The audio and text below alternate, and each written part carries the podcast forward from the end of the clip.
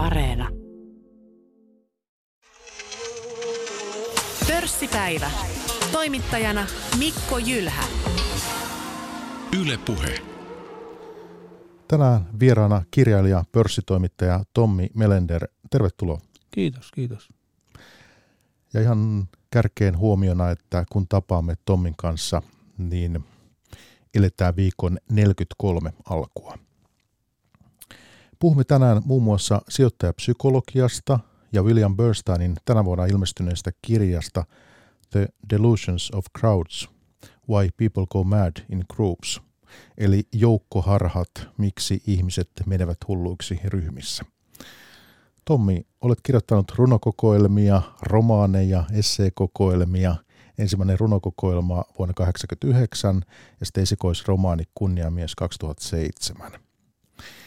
Lainaus VSOin sivulta. Lähdetään tästä. Melenderin tuotannossa on vahvoja vaikutteita ranskalaisesta kirjallisuudesta ja hän myöntää tuntevansa hetkittäin ikävää 1800-luvulle. Oman aikansa ilmiöitä Melender käsittelee uteliaana, mutta etäältä välillä satiirisin keinoin.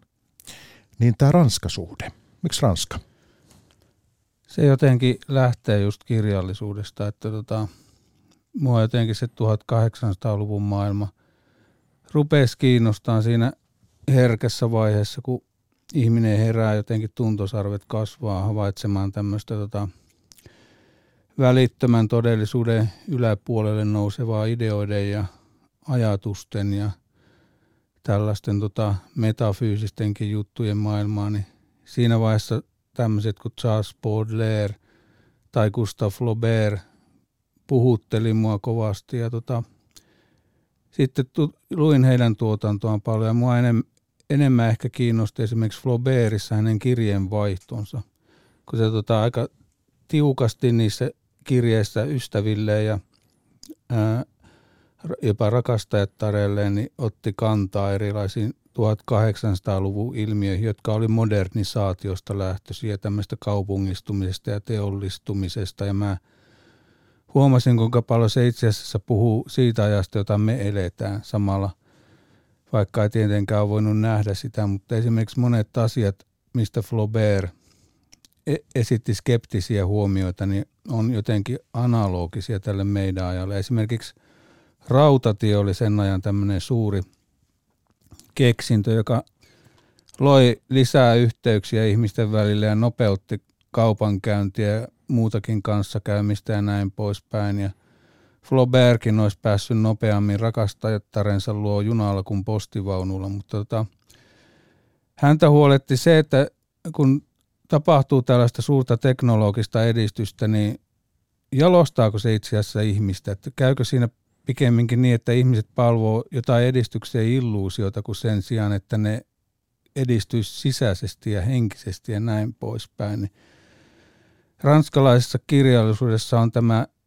ehkä jopa antimoderni juonne välillä, mutta tämmöinen mun mielestä aika terve skeptisyys siihen, että onko se edistys sellaista, kun me kuvitellaan vai tota, puuttuuko siitä jotain tämmöisiä, tämmöisiä kulttuurisia ja henkisiä tasoja, että palvotaanko me liiaksi jotain teknologiaa, niin tämän tyyppiset ajatukset mua viehätti silloin, silloin kun luin Flaubertia ja muutamaa muuta hänen aikalaistaan sieltä se tulee jotenkin, että ranskalainen kulttuuri on tämmöinen vähän erilainen kuin anglosaksinen tai angloamerikkalainen, että kun me ollaan kuitenkin kasvettu siinä anglokulttuurin pommituksessa, niin se oli jonkunlainen uusi näkemisen taso siirtyä tämmöiseen ranskalaiseen kulttuuriin ja ehkä ymmärtää maailmaa vähän eri asennosta.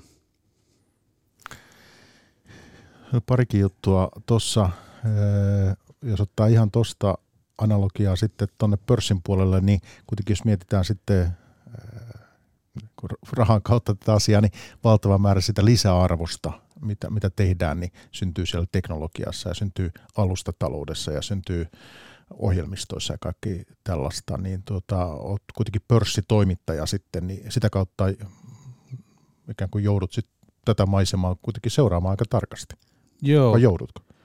Kyllähän sitä joutuu ja tota, siinä mielessä mun mielestä on just hyvä, että on joku tämmöinen toinen perspektiivi siinä rinnalla, ettei tule liian sokeeksi sille jonkunlaiselle tämmöiselle teknoutopioille ja teknooptimismille, että tota, nehän monesti lyö yli, kun tota, yleensä jos puhutaan tämmöistä manioista pörssissä, niin siinä on aina melkein ollut taustalla joku tämmöinen suuri teknologinen murros ja että ihmiset on niin hirveän suuria odotuksia ladannut siihen, välittömiä odotuksia, kun yleensä se teknologia menee silleen, että alkuvaiheessa sitä yliarvioidaan ja lopulta sitä ehkä aliarvioidaan, mutta ne vaikutukset tulee paljon hitaammin, kun taas sijoittajat sitten – rupeaa hinnoittelemaan tätä teknologian murrosta yleensä aika polleella etukenolla. Ja sitten siinä on vielä se, että ne kaikki yhtiöt, jotka julistaa olevansa tämän teknologian murroksen voittajia, ei suinkaan ole sellaisia. Niin se helposti luo tämmöisen tota, hybriksen olotilan. Ja mun mielestä se on ihan hyvä, jos näitä ilmiöitä tarkastelee, niin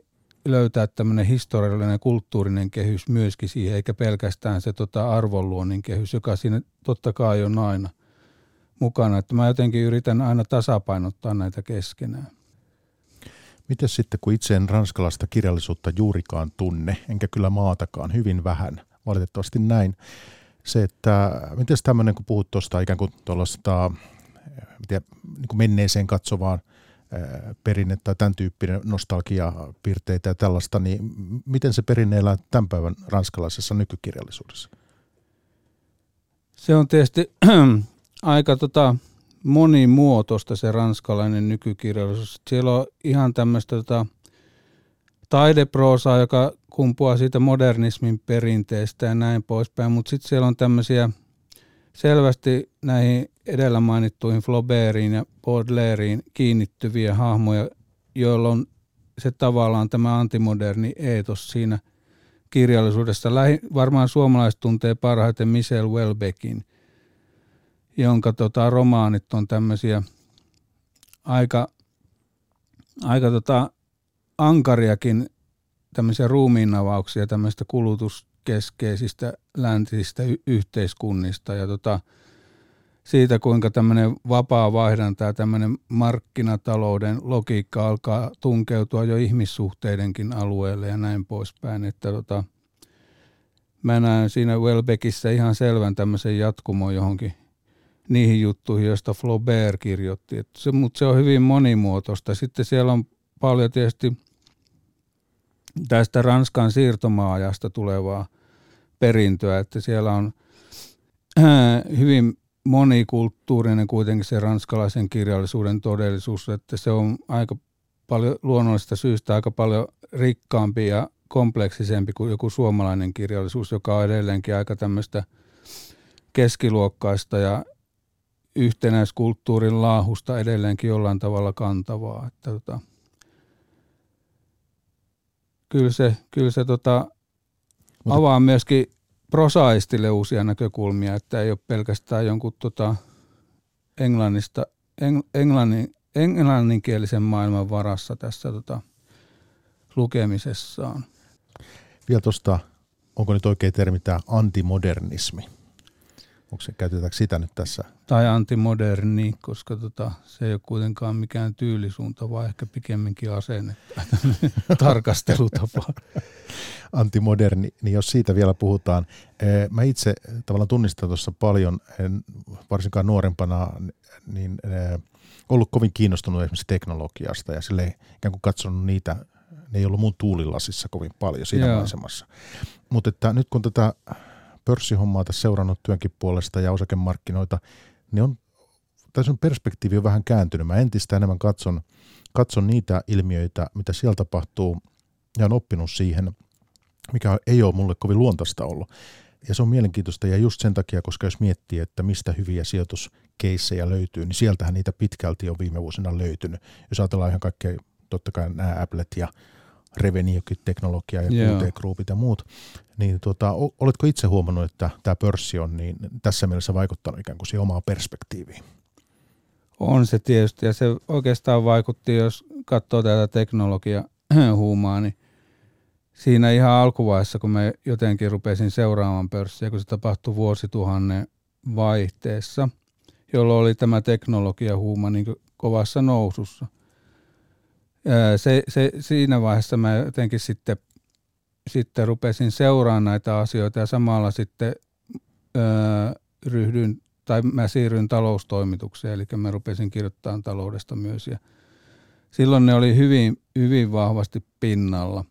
Mutta mä huomasin silloinkin, olisi tämmöinen vähän antimoderni asenne ollut ihan hyvä, koska jos ajattelee, että tota, mitkä sitten oli semmoisia hyvin menestyneitä osakkeita, kun se teknokuplasta rupesi ilmat pihiseen, niin ne oli just tämmöisiä HK-ruokataloja, perinteisten alojen tylsiä firmoja. Että mä uskon, että semmoinen antimoderni asenne tai perspektiivi voi olla ihan hyvä, että sieltä ehkä löytyy tämmöistä arvoa sitten sellaista tylsinä pidetyistä yhtiöistä, jotka, jotka ei ole siis tämmöisen tota, seuraavat kymmenen maailmaa muuttavaa teknologiaa listalla, niiden liiketoiminta tai edes seuraavat sata tai tuhat, vaan jotka tekee sitä, sitä perinteistä juttua, jolle on ollut aina kysyntää, jolle tulee aina olemaan. Että, että mä uskon, että yleensähän jos menee muotien mukana, niin se jossain vaiheessa ei enää toimi.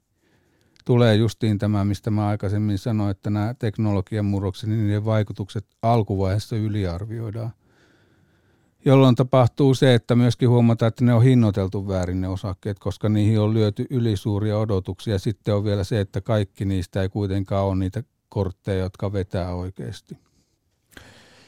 Ja sitten tulee se krassi ja sitten voikin avautua hyviä ostopaikkoja sitten, kun ilmat pihisee sieltä kyllä, pihalle. Kyllä. Tosin tietysti niitä ei ole sitten helppo tietää jälkeenpäin, vasta, vasta voidaan sitten sanoa varmaksi, mutta että hei Tommi Melender, kun olet kirjailija ja sitten pörssitoimittaja, niin kysyn sen, että onko näiden kahden asian yhdistäminen sitten joskus vaikeaa? Mm. No nythän mulla on sellainen tilanne, että mä sain ensi vuoden alusta viisivuotisen valtioapurahan, taiteilija-apurahan, jolloin se jo itsestään ohjaa niin, että mä saan vain tietyn ajan työajasta käyttää niin toimittajahommiin. Eli se pää, päätoimi on kirjailijan työ sitten ja se on oikeastaan se, mitä mä oon halunnutkin. Kun mä oon niin monta, tai niin pitkään tein niitä ihan rinnakkain ja sitten kesälomat ja viikonloput hakkasin näitä kirjoja. Ja päivät tein sitten ihan normaalin pitkää toimittajan työpäivää, että silloin se oli vaikeaa, niiden yhdistäminen, mutta ei se nyt enää ole.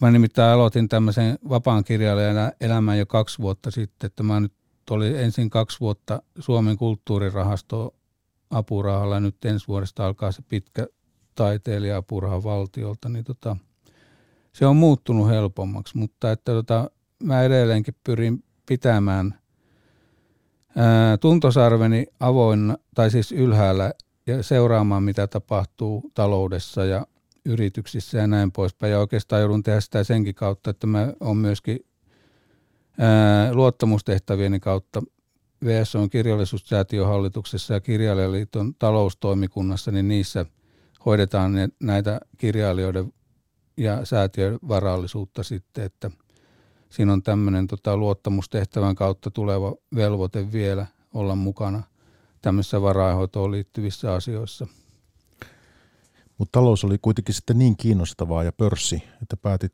siitä sitten lähteä kuitenkin kirjoittamaan, että, että vaikka mm, mikä, mikä nyt olisi sitten ollut toinen vaihtoehto, niin, kulttuuritoimittajan mä, ura. Mä, mähän ennen taloustoimittaja, talo, taloustoimittajaksi minua olin ensin urheilutoimittajana, sitten kulttuuritoimittajana, sitten kotimaan toimittajana. Oli vielä tämmöinen kiertävä kirjeenvaihtaja Brysselissä EU-asioissa yhdessä välissä, että tavallaan se koko homma on käyty läpi, mutta sit ihan pakko sanoa, että sitten kun mä rupesin tekemään kirjoja, niin tähän kirjailijahommaan syvemmin tulin, niin tota, se oli ihan tervetullutta, että mä en olisi ollut joku kulttuuritoimittaja. Sitten olisi ollut samaa tavallaan aihepiiriä enemmän tai vähemmän sekä tämä päätyö että sitten kirjailijahomma. Niin se oli hyvä vastapaino. Tässä on muuten hauska juttu, että tässä taloustoimittajaksi ryhtymisessä ja yleensä pörssikiinnostuksessa, niin siihen vaikutti aika paljon kirjallisuus itsessä, että mulla oli Paavo Haavikko semmoinen nuoruuden suosikki ja oikeastaan Haavikon kautta pitkälti päädyin sitten lukion viimeisellä luokalla kiinnostumaan kirjallisuudesta. Ja Haavikkohan oli aktiivisijoittaja. Itse asiassa myöskin perusti tämän kirjailijaliiton salku, osakesalku, jota, jota nyt nykyinen taloustoimikuntakin hoitaa. Ja, mutta Haavikolla oli tämmöinen kirja kuin Yritys omaksi kuvaksi. Ja se ilmestyi, kun mä olin semmoinen parikymppinen. Ja se oli niitä varhaisia proosateoksia, jotka oli, tuli niin todella tärkeäksi kirjoiksi. Siinä Haavikko puhuu hirveän paljon osakekaupastaan. Se oli siis tämmöinen muistelmatyyppinen, oma elämäkerrallinen teos. Ja kertoi, mitä yhtiöitä oli ostanut, miksi oli ostanut ja näin poispäin. Mä en siinä vaiheessa, kun luin sen nuorena miehenä, niin tajunnut yhtään mitään, että mitä se puhuu. Haavikko ylipäätään kirjoitti aika kryptisesti joskus ja myöskin tota, nämä pörssitermit, mitä se käytti, niin oli ihan vierata, mutta niissä oli joku ihmeellinen semmoinen klangi.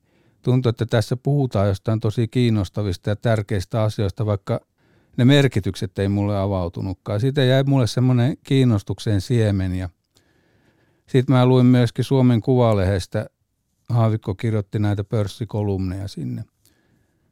Niitäkin luin silloin nuorena, nuorena valtioopin ja kirjallisuuden opiskelijana ja – siinä kesti kauan, että se maailma avautui mulle sillä tavalla, että mä aloin ymmärtää sitä, mutta se kiinnostus tuli oikeastaan sitä kautta.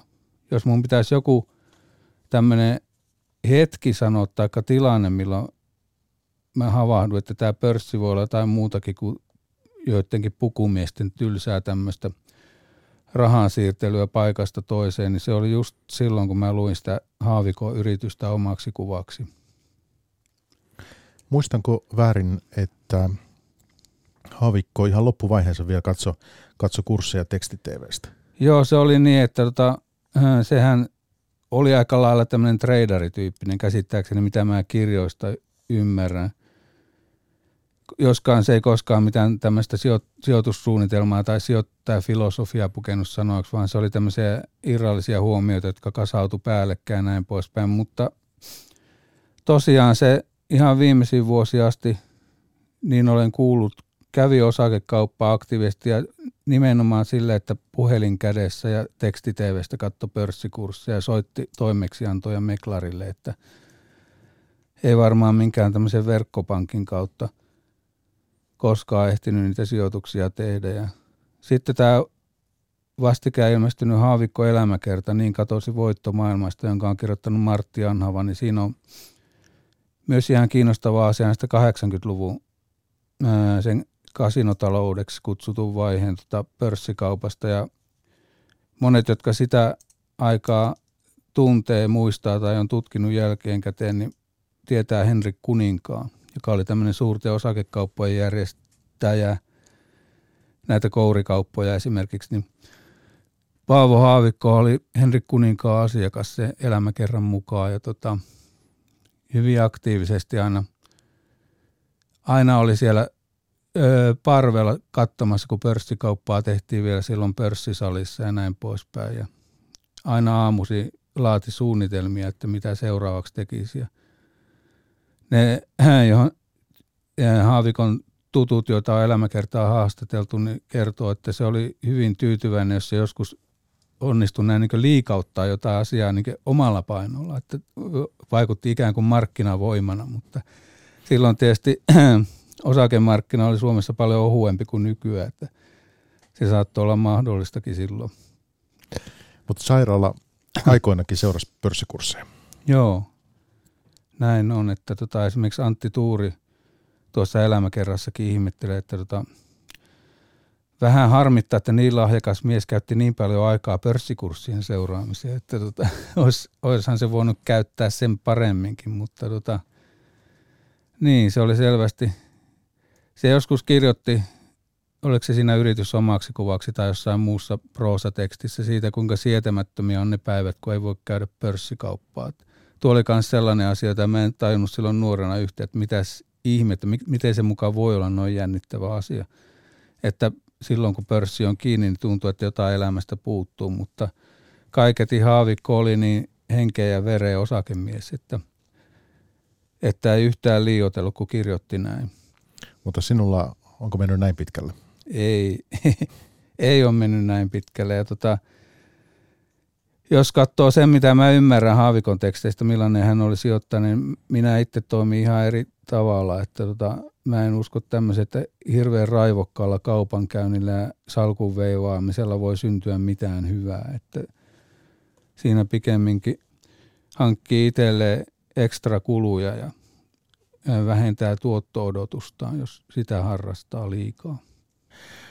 Ja kertauksenne kuuntelijalle Tommi Melender tänään pörssipäivässä vieraana. Tommi on kirjailija ja pörssitoimittaja. Ja milloin muuten, oliko se tosiaan vuosi 90-luvulla aloitit tuon toimittajauran? Joo.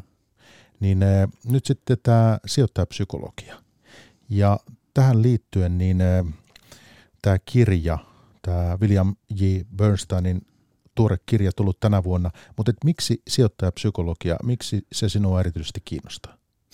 No se varmaan johtuu osin, osin tota siitä, että mua, mä oon yhteiskuntatieteellinen koulutus ja mua on aina kiinnostanut ihmisten käyttäytyminen, tämmöinen sosiaaliset verkostot, sosiaaliset suhteet ja, ja aika vieras on, on semmoinen tarkastelutapa, että pörssi olisi joku tämmöinen mekanistinen maailma, jossa ikään kuin atomit törmäilee keskenään, että, tota, että täysin rationaaliset sijoittajat vaihtaisi keskenään osakkeita.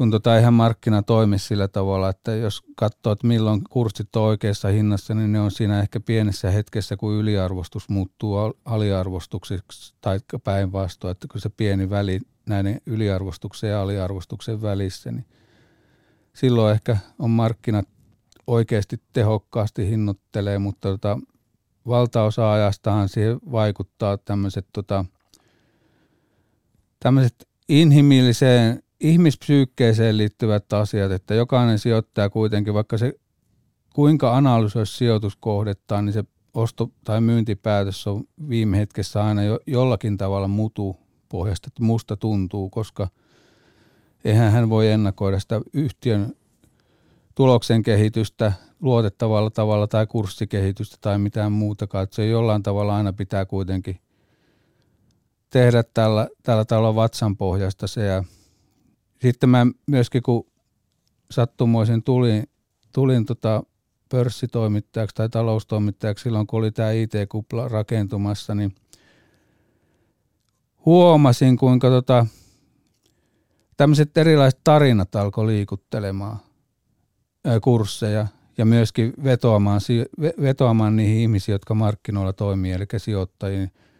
Oli tämmöinen A-komppani, joka lähetti pörssitiedotteen, jossa se kertoo aloittavansa tai tekevänsä jotain internetbisneksiä, eikä ollut vielä tehnyt mitään oikeasti, niin se kurssi pomppasi hirveästi. Ja sitten naureskeltiinkin, että A-komppanin päätoimialana on pörssitiedotteiden laatiminen ja – moni muukin yhtiö, kun ne liitti jonkun tämmöisen täkyyn, että nyt ollaan tässä internetmaailmassa tai menossa sinne, niin se oli heti syy innostua siitä yhtiöstä ja osakkeesta. Ja eihän tämmöinen ollenkaan rationaalisen ihmisen toimintaa, mutta ihminenhän ei olekaan rationaalinen olento.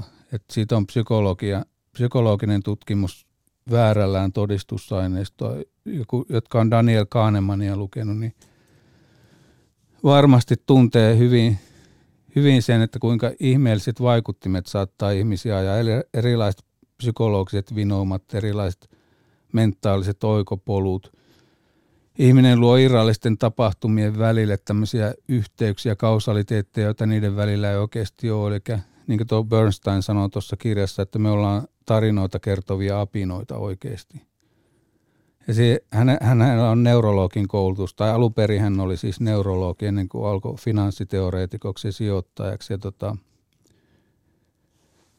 kirjoittaa tässä kirjassa paljon, kuinka tota, tämmöinen ihmisaivot on rakentunut sillä tavalla, että ne edelleenkin noudattaa samoja impulseja, joita noudattivat joskus savannilla silloin muinaisina aikoina – ja pörssimaailmaan tämmöiset aivot on aika huonot, koska ne ajaa erilaisiin tämmöisiin hätiköityihin ratkaisuihin, ylilyönteihin ja sitten tämmöiseen myöskin massakäyttäytymiseen.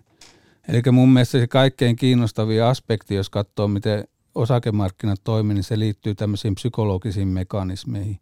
eikä mihinkään tämmöisiin äh, puhtaaseen data-analyysiin tai johonkin tämän kaltaiseen äh, valheelliseen empirismiin, jossa ikään kuin esitetään, että on jotain luonnontieteen kaltaista, jota voidaan tutkia niin jotain fysiikkaa tai kemiaa tai näin poispäin. Tämähän on ihmistieteiden alaan kuuluvaa hyvin pitkälle tämä pörssimaailma. No pitää sitten tässä kohtaa kysyä se, että jos kerta näin mielestäsi on, niin kuitenkin mediassa aika paljon keskitytään sitten tämmöisiin, tämmöisiin numerisiin osakeanalyyseihin ja tämän tyyppistä. Joo, totta kaihan ne on siellä vaikuttaa, mutta tota, ne on sitten, jos näkee yhtiön tota arvostuskertoimet, niin ne, ne on siinä sun silmi edessä, niistä, niistä ei nyt kauheasti voi väitellä, mutta sitten se, mistä se väittely syntyy tai se sijoituscase, niin se on se tarina siellä taustalla, koska me ostetaan aina tulevaisuutta. Ja ne arvostuskertoimetkin hinnoittelee tulevaisuutta ja se tulevaisuus rakentuu jonkunlaisen narratiivin perusteella, että yhtiöllä on tämmöinen liiketoiminta ja sillä on näin ja näin suuret kasvuedellytykset. Kun nämä ja nämä ehdot toteutuvat, niin ne kasvuedellytykset realisoituu ja näin poispäin. Se on niitä tarinoita, joita yhtiön johto kertoo sijoittajille ja sijoittajat kertoo toisille ja varainhoitajat kertoo asiakkaille ja näin poispäin. Että ja sitten se näyttää paljon ns. luotettavammalta ja tieteellisemmältä, kun niitä puetaan näin niin numeroiksi. Se ikään kuin tota, hävittää sen tarinaulottuvuuden sieltä. Ikään kuin nämä olisi jotain eksakteja hommia nämä osakkeet, kun niitä voidaan typistää tämmöisiin numeraalisiin esitystapoihin. Muutama sana tästä Bernsteinista, ennen kuin mennään tuohon kirjaan syvemmin, niin se, että hän on siis syntynyt 1948 Yhdysvalloista tosiaan, kirjoittanut useita kirjoja, joissa aiheena taloussijoittaminen ja historia. Bernstein valikoi ja soveltaa näin mä olen tänne merkannut, noussut sijoitustaivaalle, siis rahoitusala ulkopuolelta. Ja sitten niin Bernsteinin mukaan ensiluokkainen salkkustrategia on äärimmäisen tylsä. Jännitystä ei ole syytä hakea sijoitusmarkkinoilta, tylsät yhtiöt tuottavat paremmin. Allokaation merkitys, sen mä oon merkannut tänne isolla. Tärkeää valita tuottavat omaisuuslajit, ei yrittää löytää ylituottoa yksittäisistä osakkeista – ja sitten Bernsteinin strategian keskiössä indeksirahastot ja ETF sekä sitten tällaiset REIT-kiinteistösalkut.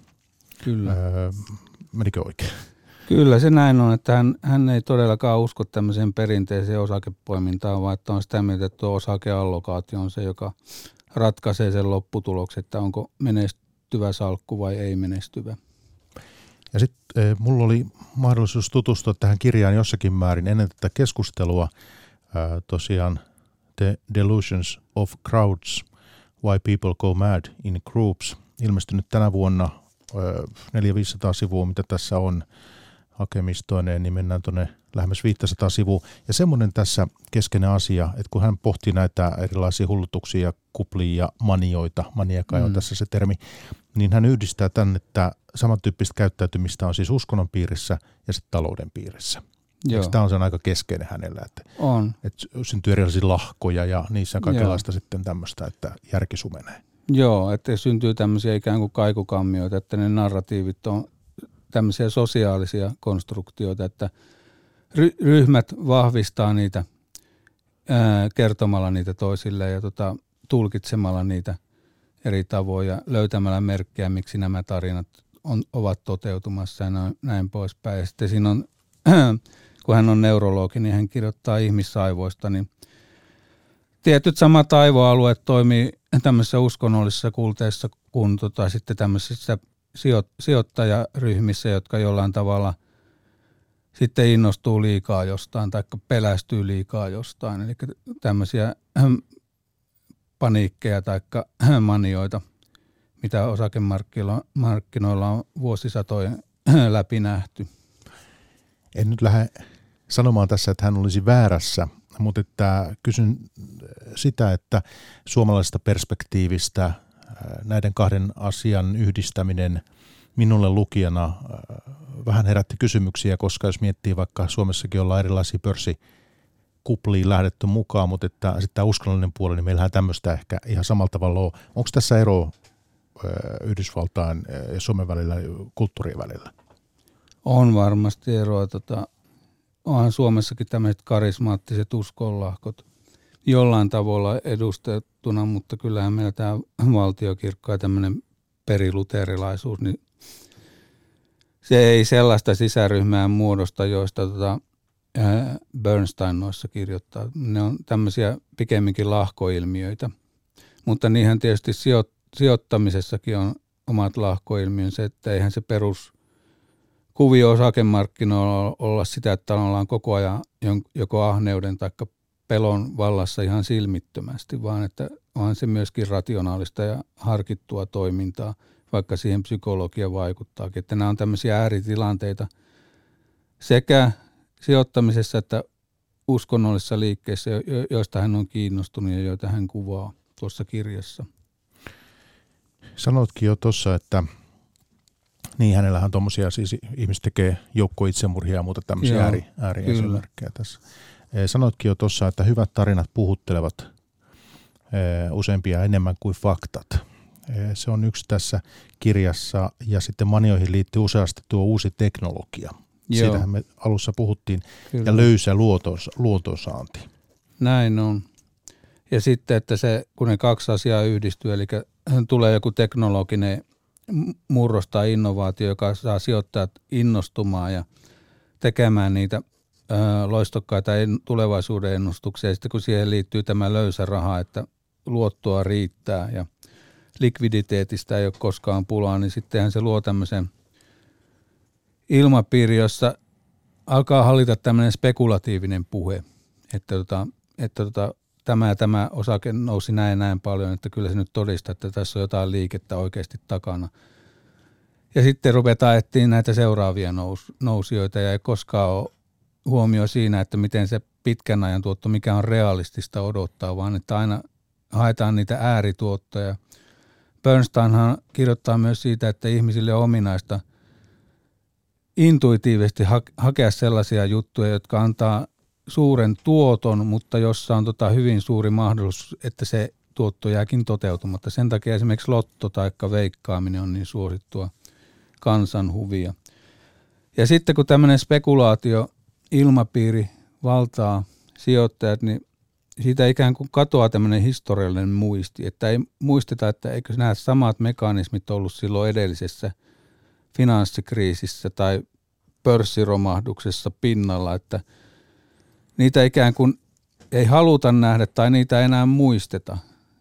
Joko usein on vielä niin, että sinne markkinoille tulee hirveät määrät sellaisia ihmisiä, joilla ei ole kokemusta tämmöisestä läpimenneestä pörssisyklistä, jossa on huippuja, pohja ja näin poispäin.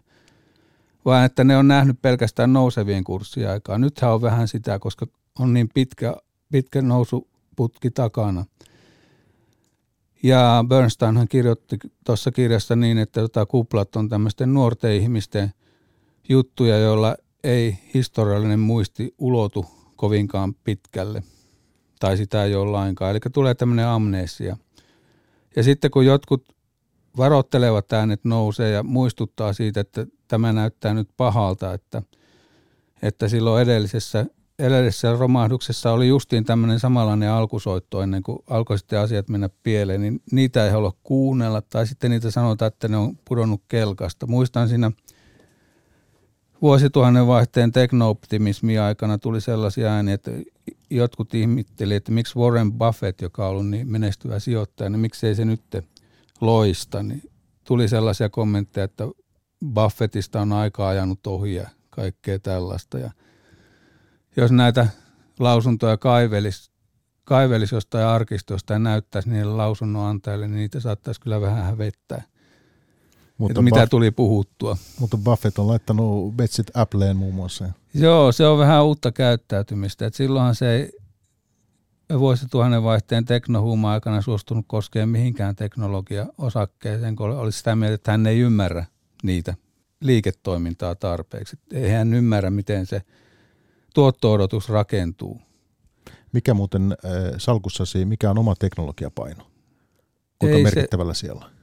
Ei se, tota, mulla on semmoinen tota, säästöt on lähinnä niin indeksi pohjalla. Sitten mulla on joku semmoinen pieni osuus, jossa mä, mä oon koonnut tämmöisiä, tämmöisiä tota, vähän myöskin jännitystä tuovia osakkeita. Ja nehän on nyt mennyt jotain QT Group taikka, taikka no Harvia nyt ei ole teknologiaosake, vaan se on näitä pienyhtiöitä, jotka on ollut kovassa lennossa, niin tämän tyyppisiä talenomia, että näitä kurssiraketteja oli, oli mullakin, tai no joitakin on vielä edelleenkin, että tota, mutta mä ajattelin, että se on silleen hyvä, että tota, pitää sen järkevänä sen perustoiminnan, ettei, ettei rupea liikaa tämmöistä niin odotusarvoa, sen salku odotusarvoa kasvattamaan liian suureksi, jolloin on vain tämmöinen pieni osuus allokoitu sitten, tai riittävän pieni osuus tämmöisille tulevaisuuden tähdille. Ja nehän on tietysti antanut ihan hyvää tuottoa, että, mutta siinä on aina se, että rupeaa hirvittämään sitten, että, että niitä, miten, miten niitä osaa hinnoitella. Silloin 20-luvun lopussa, kun tuli näitä uusia osakkeita, tässä Bernstein kertoi jotain RCAta tai muuta, niin niiden tuloksentekokyvystä ei ollut vielä minkäänlaisia näyttöjä, kun ne edusti uudenlaista teknologiaa. Ja tämä sama ilmiö on toistunut myöhemmin monessa muussa tilanteessa, että sijoittajat joutuu vähän niin kuin arvaamaan niitä paljon enemmän kuin tota, no, semmoista yhtiötä, joka, jolla on pitkä historia ja näin poispäin. Ja se on aina arpapeli, että mihin asettaa se sen tota hin, hinnan tai tuottotavoitteen tai tällaiset jutut, että silloin ehkä teknohuuma huippukaudella olisi voinut sanoa, että pörssikurssit ei enää hinnoitellut tulevaisuutta, vaan ne hinnoitteli ihan kaikkisuutta, että niissä oli niin hirveän valtaiset odotukset sisällä jossain firmoissa, jotka tuskin teki voittoa, eikä ainakaan maksanut osinkoa, mutta jossa oli hirveän räväkät tämmöiset sijoittajatarinat takana. Tämmöiset äh, poiminnat tein tuossa kirjan tutustuessani, että tässä Bösteinilta, että matkiminen on ihmiselle keskeinen tapa toimia. Mustavalkoinen maailmankuva leimaa helposti meitä ihmisiä hyvän ja pahan taistelu. Tämä matkiminen. Hmm. Tämä on, tällä on nyt osansa näissä manioissa. On toki. Ihminen on sosiaalinen olento ja kulttuuriolento ja näin poispäin. Ja meidän vahvuus lajina varmaan on tietysti se, että me matkitaan toisia, osataan tehdä yhteistyötä. Kun aina sanotaan, että ihminen, tai joskus kuulee väitettävä, että ihminen on tämmöinen kilpaileva olento ja itsekäs olento ja näin poispäin, mutta jos katsoo evoluutiota ja mihin se on meitä johtanut, niin se mikä on meitä kannatellut on nimenomaan tämä kyky tehdä yhteistyötä. Ja se, sehän on pitkälti matkimista sitten myös, että parhaita käytäntöjä otetaan – että joku naapuri keksii paremman tavan hoitaa peltoa, niin tehdään sitten sama meidän oma, omassa pellossa ja näin poispäin. Mutta sitten siinä on se kääntöpuoli, että kun tota, pelkohan on hirveän suuri tämmöinen liikkeelle paneva voima ihmisessä, jota Bernsteinkin neurotieteenkin pohjalta tuossa todistelee. Ja sitten kun pelko leimahtaa, niin se niin tarttuu jolloin se matkiminen alkaa toimia itseään vastaan, kun jos ajattelee vaikka pörssiä, niin silloin kun tulee tämmöinen sopuliilmi, että kaikki ryntää pois osakkeista, niin silloinhan varmaan kannattaisi pitää pää kylmänä ja ainakaan rynnätä samaan suuntaan kuin ne kaikki sopulit, vaan ottaa rauhassa ja katsoa ja sitten käyttää hyväksi se kurssiromahdus ostotilaisuutena. Että, että niin kuin monella asialla – jotka liittyy ihmisen käyttäytymiseen, on valopuoli ja varjopuoli, niin tämä matkimisessa niin on justiin tämä massapsykoosin kaltainen juttu tai laumakäyttäytymisen kaltainen juttu. Silloin, ei ole, silloin kun on joku paniikki tai pelkomarkkina päällä, niin suuri osa sijoittajista ei enää käyttäydy fiksusti, vaan ne käyttäytyy niin kuin lauma käyttäytyy. Ja silloin kun ihminen saa lau, ihmisjoukko saa lauman piirteitä, niin se, sen tämmöinen älykkyys siinä laumassa on paljon pienempi kuin mitä niiden yksittäisten ihmisten älykkyys tai kyky arvioida tilannetta älykkäästi. Että ei ole joukkojen viisautta silloin, vaan joukkojen hulluutta. Mutta eikö se ole hyvä, että panikoidaan? Silloin avautuu parhaimmat ostopaikat, niin kuin koronakrässi. Niin, se on, se on tietysti hyvä, jos kuuluu niihin, jotka ei ole ei ole siinä sopulilaumassa mukana panikoimassa. Että sehän on ihan totta, että parhaat tämmöiset sijoitustilaisuudet syntyy silloin, kun kurssit on painunut niin alas, että kukaan ei enää halua edes puhua mistään osakkeita. Osakkeista ei halua kuullakaan. Tekee itsestäkin vähän minkä hävettää sanoa, että ostinpa tässä osakkeita. Että ne rupeaa saamaan jonkunlaista sosiaalista stigmaa. Jotkut konkarisijoittajat, joiden kanssa on jutellut, muistelee sitä 80-luvun, 90-luvun alun lamaa, jolloin Helsingin, Helsingin pörssissä niin ne kurssit romahti ihan niin totaalisesti. Ja silloin oli nämä tasekertoimet, eli PPRB-luvut pörssin tasolla 0,5, että silloin sai ostaa sataisia viisikymppisiä. Ja ne, jotka osti, niin teki tietysti elämänsä tiliin.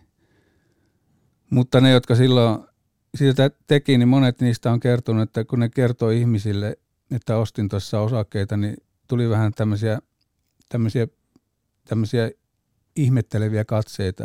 Jotkut saattoi vähän niin naurahtaakin vähän säälivästi, että jaa osakkeita. Kukapas niitä nyt enää haluaisi. Ja sehän on tietysti kaikkein paras tilanne, mitä sijoittajalla voi olla, että tota, täydellinen tota, alennusmyynti. Tämä on niin vielä tämä pörssipsykologia on siinä kannalta huvittavaa, että kun ajattelee jotain vähittäiskauppaa, vaikka Stockman sanoi, että nyt on jättialennusmyynti, niin kaikkihan ryntää sinne Stockmanille tekee ostoksia. No sitten kun sama ilmiö tapahtuu pörssissä, että tulee jättialennusmyynti, kurssit halpenee hirveästi, niin ihmiset ryntää pois. Ei osakkeet kiinnostakaan, vaikka saisitte halvalla, niin ei, ei kelpaa sitten. Käytitkö muuten eh, romahduksen 2020 itse hyödyksi? Ää, en ehtinyt käyttää. Sehän tapahtui niin hirveän nopeasti. Ja kun mulla ei ole tämmöiseen tota, lyhyen kaupankäyntiin mahdollisuuksia eikä intressejä, niin mä vaan sitten odotin, että se huono aika menee ohi. Mä totesin, että sitten kun ne oli laskenut paljon, niin mä ajattelin, että nyt on myöhäistä myydä ja aikaista ostaa. Niin ei sitten tehnyt mitään muuta kuin istuin sen läpi ja sehän oli ihan hyvä strategia, koska nehän palautui hyvin voimakkaasti sitten. Kiitos keskuspankkien ja valtiovarainministeriöiden, jotka tarjosi rahaa ja finanssipoliittista elvytystä. No tämä Bernstein kirja, niin tämän taustalla on tällainen Charles McCain teos 1800-luvulta Memoirs of Extraordinary Popular Delusions – Onko meillä tästä McKeistä jotain syytä tässä lausua erityisesti, mutta että kuitenkin huomiona vaan, että täällä on tämmöinen historiallinen. Joo, sehän Bernstein havaitsi, että tota, McKay kuvaa niitä vanhoja aikoja, eli 1600-luvun tulppaanimaniaa ja 1700-luvun pörssiromahduksia Lontoossa ja Pariisissa. Se muistelee Bernstein, että kun hän luki tätä McKayn teosta joskus se ilmestyi siis 1852, niin hän luki sitä joskus ajatteli, että no näähän on vanhoja asioita. Että eihän, sijoittajat on paljon fiksumpia, eihän ne nyt enää toimi noin tyhmästi kuin ne toimi silloin. No sitten tuli finanssikriisi 2008, se taisi olla just se tapahtuma, niin hän tajusi, että kyllähän ne nyt toimiikin samalla tavalla. Ja sitten se ajatteli, että ne me, psykologiset mekanismit, joita Charles McKay kuvaa, niin kuvasi silloin 1800-luvulla, niin ne on ihan samoja kuin mitkä ny, nykyään sijoittajia ajaa, mutta silloin ei ollut vielä tämmöistä neurotieteellistä pohjaa ja psykologista pohjaa niin kuvata niitä mekanismeja. Ja se arvelikin, että jos McKay tämän päivän tieteellisellä tietämyksellä tarkastelisi, niin se olisi hyvin kiitollinen, että nyt hän on saanut pätevän selityksen sille, että miksi tällaisia asioita tapahtuu osakemarkkinoilla. Ja hän ei itsekään ollut immuuni tämmöiselle maniatyyppiselle käytökselle, että hassas paljon rahaa, kun ja, tota, innostui liikaa tämmöistä rautatieyhtiöiden osakkeista, jotka oli silloin sen ajan internet-osakkeita. Että rautatiehän oli vähän niin kuin internetti meille, että tota, se mullisti kaiken tämmöisen liikenteen ja kommunikaatio ja näin poispäin. Kirjoitit arvopaperiin arvion tästä Bernsteinin teoksesta. Tämä arvio päättyy näin. Kirjasta huokuu eräänlainen fatalismi. Vaikka tiedämme sijoituspsykologiasta enemmän kuin koskaan, mikään ei viittaa siihen, että järki ja rationaalisuus olisivat voittamassa rahoitusmarkkinoilla. Näin kirjoitin. Joo. Se on ehkä sama, mitä tuo Bernstein sanoi siinä, että hän kuvitteli, että ne asiat, joita Charles McKay kuva, kuvasi silloin 1800-luvulla, että ne on jollain tavalla sellaisia, että ne on historian ilmiöitä, mutta sitten häne, hänellä oli tota, silmiä avaavaa havahtua siihen, että ei ne ole mitään historian ilmiöitä, että ne on olemassa olevia ilmiöitä ja niistä, niitä, niistä vaan tiedetään niiden taustoista paljon enemmän kuin mitä aikaisemmin on tiedetty, mutta että tota,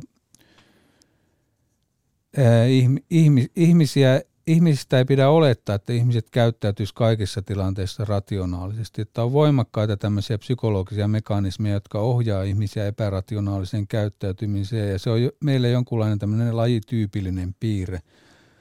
Mä en tiedä oikein, että millä se voisi näin juuria meistä irti. Varsinkin kun aina tulee sitten mukaan sellaisia ihmisiä, jotka ei ole näitä asioita kokenut koskaan ennen ja – jonkunlainen tämmöinen historiattomuus, historiallinen, historiallisen muistin katkeaminen tapahtuu aina joskus. Se sitten, vaikka tiedettäisiin, että on ollut pörssiromahduksia joskus, mutta ei uskota, että niitä voisi tulla nytkin, koska kurssithan on noussut näin mukavasti ja näin pitkää aikaa. Että siinä tulee tämmöinen, tämmöinen tota vahvistusharha ehkä, joka on näistä kognitiivisista vinoumista se tyypillisi, että ihminen ottaa vastaan sen informaatio, joka tukee sen ennakkoon omaksumaa käsitystä asioiden tilasta ja sulkee pois sellaisen informaatio, joka asettuu jotenkin ristiriitaan tai kyseenalaistaa tämän hänen näkemyksensä siitä, että miten asiat ovat. Miten me voitaisiin sitten hyödyntää näitä ihmisen heikkouksia sijoittajana? No, niitä tietysti voi hyödyntää silloin, kun tota, tämä laumakäyttäytyminen on johtanut siihen, että on tapahtunut se romahdus, on tapahtunut se merkittävä osakekurssien korjausliike. Ja on tapahtunut myöskin se, että riittävän moni ihminen on lyönyt hanskat tiskiä ja sanonut, että minä, minä poistun osakemarkkinoille. Että tapahtuu tämmöinen jonkunlainen kapitulaatio, niin sehän on sitten se tilaisuus, jolloin tämä, tämä ihmisen psykolo, ihmisten psykologiset heikkoudet muuttuu tavaksi te, tehdä rahaa. Ja kyllähän sitä monet sijoittajat tota, varmaan historian saatossa on hyödyntänyt ja hyödyntää edelleenkin. Jotkut onnekkaalla sattumalla, jotkut ihan kylmällä harkinnalla. Että se, että jos ihmiset ylimalkaan on irrationaalisuuteen taipuvaisia, niin se ei tarkoita, että kaikki ihmiset on. Joillakin on hyvin tämmöinen – itsekuri sillä tavalla, että ne pystyy tavallaan sulkeistamaan tunteensa ja katsomaan asioita objektiivisesti. Mutta tota, se tietysti vaatii ihan omanlaisensa hengenlaadun. Toinen kysymys on tietysti, että miten voi itseään suojella tämmöisiltä psykologisilta virheiltä. Ja se kai on sitten sit jotain sen kaltaista, että tota, hajauttaa mahdollisimman hyvin salkkunsa, hajauttaa myöskin ajallisesti, että jos on rahaa milloin ostaa, niin ei lyö kaikkea kerralla peliin, vaan että tota vaiheistaa niitä ostoja. Silloin tulee ostaneeksi tätä korkean hintaan ja sitten matalaan hintaan ja siitä väliltä, että ne on tämmöisiä suunnitelmallisuudesta lähteviä juttuja. Ja ni, ni, ne, niitä toteut, taakseen ei tarvi olla mikään tämmöinen tota, yliinhimillisen tota, kylmähermoinen tyyppi, vaan sehän on, vaatii sitten pelkästään sitä, että suunnittelee asiat hyvin ja pitäytyy niissä suunnitelmissa, etenkin silloin, kun niistä olisi suurin kiusaus laistaa tai luopua. Entäs ihan tämmöisen ihmisen, niin kuin, en tiedä onko oikein sanoa temperamenttia, mutta että, äh, ihmisen synnynnäisiin piirteisiin jotkuthan on ehkä enemmän on semmoisia, että lähtee joukon mukana ja jotkut ovat enemmän sitten syrjässä ja sivussa ja tarkkailija, tarkkailija kirjailijan luonne voi ehkä myös olla semmoinen, että ei, ei mm. lähde ikään kuin massojen mukaan niin helposti, en tiedä. Mm. Tämmöinen, että, mutta että tämmöinen Camusin sivullinen tyyppinen lähestymistapa. Että. Niin, siinä Camusin sivullisessahan on tämä päähenkilö, niin hän ei tunne asioita samalla tavalla kuin muut ihmiset. Et se on sosiaalisessa tilanteessa tietysti voi olla todella huono, mutta sitten tota, tämmöisessä niin pörssimaailmassa niin semmoinen, että jos saman, samanlaisten tunnevirtojen vietävänä kuin ihmiset keskimäärin, niin sehän voi olla pelkästään hyvä asia. Ja sittenhän tässä, siinä, jos vielä sitä Kamystä puhuu, niin tämä sivullisen päähenkilö, niin hän kaiketi tiedostamattaan, mutta Kamyn kertojan äänen kautta niin jonkunlaista tämmöistä stoalaisuuden filosofiaa ilmentävää apatiaa tavoittelee, niin kuin, että mikään tunnevyöry ei saisi horjuttaa häntä. Apatiahan ei tässä kontekstissa tarkoita mitään vetämättömyyttä tai laiskuutta, vaan sellaista nimenomaan, että ulkoiset tunneimpulssit ei ohjaa käyttäytymistä. Että tämmöinen stoalainen apatia voi olla sijoittajalle henkinen vahvuus kyllä, että en ole nähnyt vielä, että kuka olisi siitä puhunut mutta tota, sijoittajapiireissä. Jokuhan voisi kirjoittaa ää, apatia sijo, sijoitusstrategiana tyyppisen kirjan. Sivullisen hengessä. Niin. Hei, äh, tämä Bernsteinin äh, laaja teos, niin mitä erityisesti olisi syytä vielä tässä nostaa esille mielestäsi? Tässä on tota, aika hyvin käyty mun mielestä läpi sitä, että tota, ne tärkeimmät jutut, mulle siinä on nimenomaan se, että hän kuvaa hyvin sen, että minkälaiset olosuhteet synnyttää tätä pörssimania, eli justiin näitä että hullaannutaan innovaatioista, että raha on löysällä ja sitten tietysti,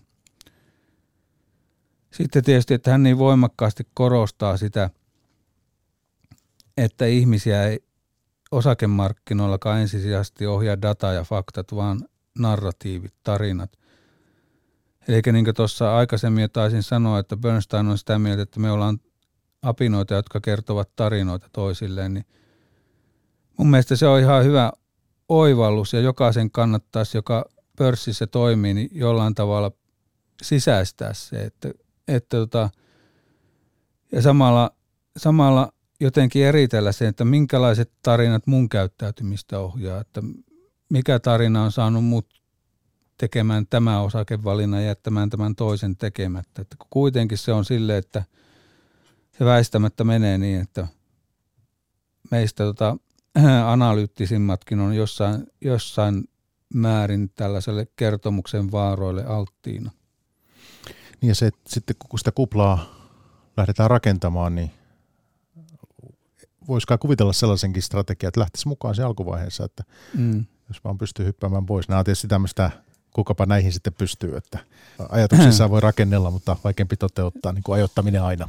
Niin, opportunismia. Että tota, Bernstein on hyvin vahvasti sitä mieltä, että ajottamalla ei pysty tehdä ää, systemaattisesti ylituottoja. Että siinä voi silloin tällöin onnistua ja näin poispäin, vaan että tota, hän edustaa sitten tämmöistä kurinalaisempaa linjaa, että tärkeämpää on se osakeallokaatio kuin tota,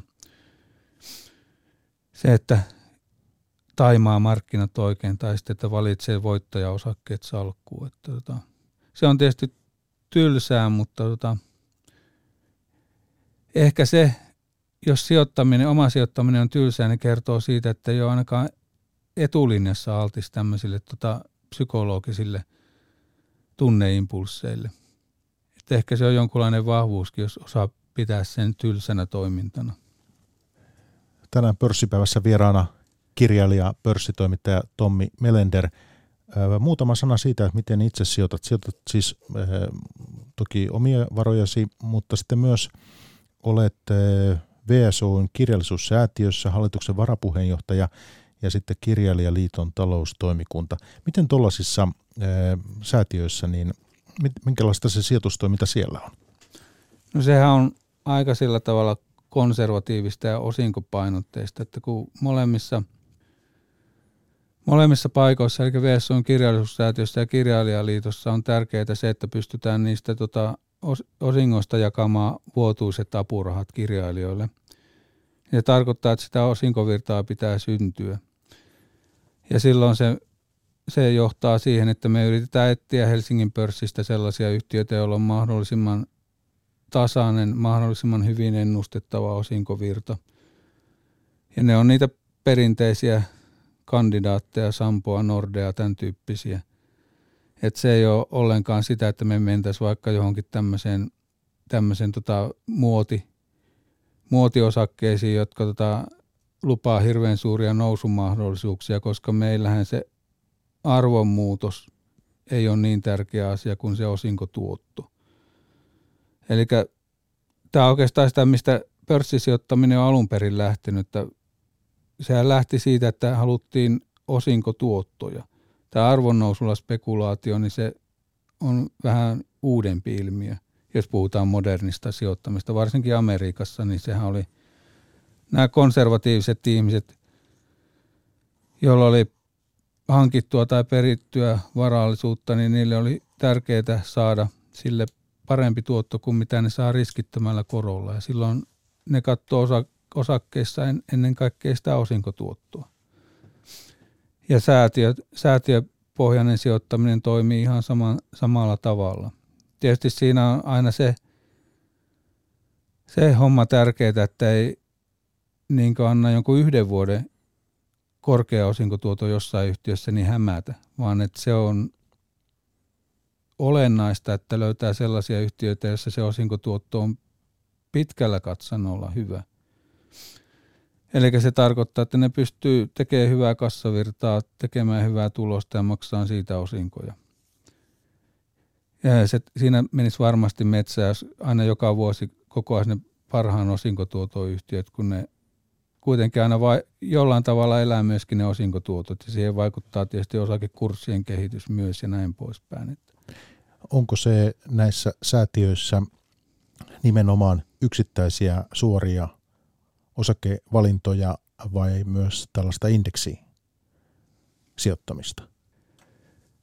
No se on lähinnä kyllä yksittäisiä osakevalintoja, että Helsingin pörssin näitä suuria, vakaita, hyvätuottoisia yhtiöitä – että esimerkiksi rahastoihin mielellä laitetaan, että siinä on aina se, että jos, varsinkin jos on aktiivisesti hoidettu rahasto, niin ei se ole mukava ottaa jotain pankkia jakamaan tuottoja säätiön kanssa. Että siitähän siinä on kyse, että tietysti innokkaita varanta, varanhoidon tarjoajia on jatkuvasti liikkeellä. Mutta, mutta eikö se olisi helppo laittaa HEX 25 indeksiin ja S&P 500 seakin maailmanindeksiin ja niin. siinä? Ja... Niin, no se on nämä on tällaisia asioita, jotka on muotoutunut pitkän ajan kuluessa, että ne on toiminut ihan hyvin. Mutta suomalaisia suuria yhtiöitä, onko maailmalta mitään? No tässä on tämmöinen, että yritetään hoitaa tai tota, hyötyä kotikenttäedusta, että meillä on edellytykset tutkia ja ymmärtää suomalaisia yhtiöitä paljon paremmin kuin jotain amerikkalaisia tai eurooppalaisia, että – ja kun siellä Helsingin pörssissä kuitenkin on sellaisia säätiökriteerit hyvin täyttäviä firmoja aika paljon, niin ei ole myöskään sitä kautta tullut tavoitetta hajauttaa ulkomaille. Ja tämä ulkomaille hajauttaminenkin on siinä mielessä aika jännä homma, että sehän, senhän voi tehdä Helsingin pörssinkin kautta. Kun katsoo isoja suomalaisyhtiöitä, niin eihän niiden päämarkkina-alue suinkaan ole Suomessa, vaan nehän liikevaihtonsa hankkii Euroopasta, Aasiasta, Pohjois-Amerikasta, että se maantieteellinen hajauttaminen tulee sitä kautta, sen yrityksen liikevaihto jakauman kautta. Että jos joskus sanotaan, että Suomi-riski on liian suuri, että sulla on vaan aivan liikaa Helsingin pörssiosakkeita, niin sitten kannattaa katsoa sitä, että onko ne oikeasti suomalaiset, että kuinka paljon Suomen talouskehitys niihin oikeasti vaikuttaa. Aika harvaa isoyhtiön se vaikuttaa sitä tai tätä. Entäs toi salkun kierto sitten äh, säätiöissä, niin kuinka paljon sitä kauppaa tehdään? Että? No ei sitä paljon tehdä, että se on lähinnä sitten erikoistilanteita tulee, vaikka että tikkurilla ostetaan pois ja sitten pitää ne rahat sijoittaa johonkin. Tai sitten, että osingoista osa voidaan laittaa uudelleen sijoitettaviksi, jos ei kaikkea tarvitse laittaa apurahoihin tai muuhun toimintaan. Ja sitten joskus tietysti pitää tämmöistä riskienhallintaa tehdä, että yleensä on hyvä nyrkkisääntö, että mikä yksittäinen yhtiö ei saisi olla painoarvoltaan yli 10 prosenttia, koska silloin se yhtiön riski on liian suuri. Että sitten jos näyttää siltä, että on joku tämmöinen tilanne, niin sitten säädetään sitä salkun osakepainoa sillä tavalla, että tämä yhtiöriski vähenee tai poistuu sieltä – että se on ihan normaalista tämmöistä, mutta ei se, Paavo Haavikko itse asiassa silloin, kun se oli perustamassa tätä kirjailijaliiton osakesalkkoa, niin se oli, sanoi hyvin selvästi sen, että kun säätiö on verovapaa yhteisö, niin se ei saa hyötyä siitä sillä tavalla, että se treidaisi osakkeilla. Että se pitää holdata vaan, koska tota, se olisi epäreilua niille, jotka joutu, joutu sitten maksamaan veroa niistä myyntivoitoista. Hyvä on säätiössä tämä osinko on keskeinen. Ja miten sinun omassa sijoitustoiminnassa? Sitä me vähän puhuttiin jo tuossa alkupuolella ohjelmaa, mutta että niin, osinkot. Niin. On ne tietysti, mä, mulla on siis omia säästöjä ja sitten on tota perheen salkkua kattonut ja ne on silleen, että tota, mä yritän, tai on, on yrittänyt semmoisia yhtiöitä ottaa, joilla on aika vakaa se kassavirta, aika vakaa se tuloksentekokyky ja myöskin osinkotuotto hyvä. Sehän on, että jos löytää yhtiötä, jolla on hyvä osinkon tuotto pitkällä aikavälillä, niin se tarkoittaa, että se kurssikin kehittyy myönteisesti, että niillä on selvä yhteys keskenään. Siitähän on dataakin olemassa Helsingin pörssin osalta, että ja sitten on tietysti tätä indeksipohjasta juttua aika paljon myöskin, että tota, jos säätiö, säätiöt, säätiöt ei osin historiasta syystä tee sitä, niin sitten tota, mä pidän sitä kyllä ihan järkevänä niin yksityisihmiselle, että varsinkin jos ei halua liikaa käyttää aikaa näiden sijoitusten seuraamiseen. Entäs tämä Suomi, ulkomaat? Ulkomaat kannattaa ottaa tälle indeksi pohjaisesti. Mä oon sitä mieltä, että tota, mulle ei ainakaan riitä. Tai mä oon melko varma siitä, että jos mä rupean ostaa jotain amerikkalaista osaketta, niin siellä vastapuolella on tyyppi, joka on paljon fiksumpi sen yhtiön suhteen kuin minä. Että jos haluaa jonkunlaista informaatioetua saada, niin se pitää sitten olla suomalaisia yhtiöitä, joita pystyy tuntemaan ja tutkimaan paremmin kuin sellaista, joka toimii toisella puolella maailmaa. Mitä olet ostanut tai myynyt tänä vuonna? Ja kuinka paljon ylipäänsä teet kauppaa? En tee paljon. Sampoa, ää, Nordea, osinko juttujen takia tänä vuonna on perheen salkkuun ostettu. Ei ole taettu myydä edes mitään. Eiku talenomia, joo sitä meni jonkun verran tuossa, mutta että se kaupankäynti on hyvin, hyvin tota vähäistä. Jotain pienempää saattaa olla, mitä mä nyt en tähän hätään muista, mutta siis että tota, se on aika lailla tämmöistä holdaamista. Niin, Tomi Melender, meillä on tässä nyt ohjelma siinä vaiheessa, että on tullut aika kiittää, mutta sen voisi vielä kysyä, että kun Ranska on sinulle tärkeä maa kirjallisuuden puolesta, niin entäs Ranskan osakemarkkinat? Oletko niihin ehtinyt perehtyä? No se Ranskan harrastus on kyllä liittynyt muihin asioihin kuin osakemarkkinoihin. en, ole, en ole niitä niin. Tietysti näitä luksustavaravalmistajia, niistä on tehnyt lehtijuttuja joskus, mutta en ole sijoittanut itse niihin. Että Ranskan pörssin kiinnostavia osa on tietysti se luksustavarasektori. Joo, joo, Ranskan osakemarkkinoista meillä aika vähän puhutaan. Että. Joo, näin on. Hei, kiitos. Tänään vieraana Tommi Melender, kirjailija, pörssitoimittaja. Oli ilo, että pääsit käymään. Kiitos. Mukava käydä. Pörssipäivä. Toimittajana Mikko Jylhä. Yle Puhe.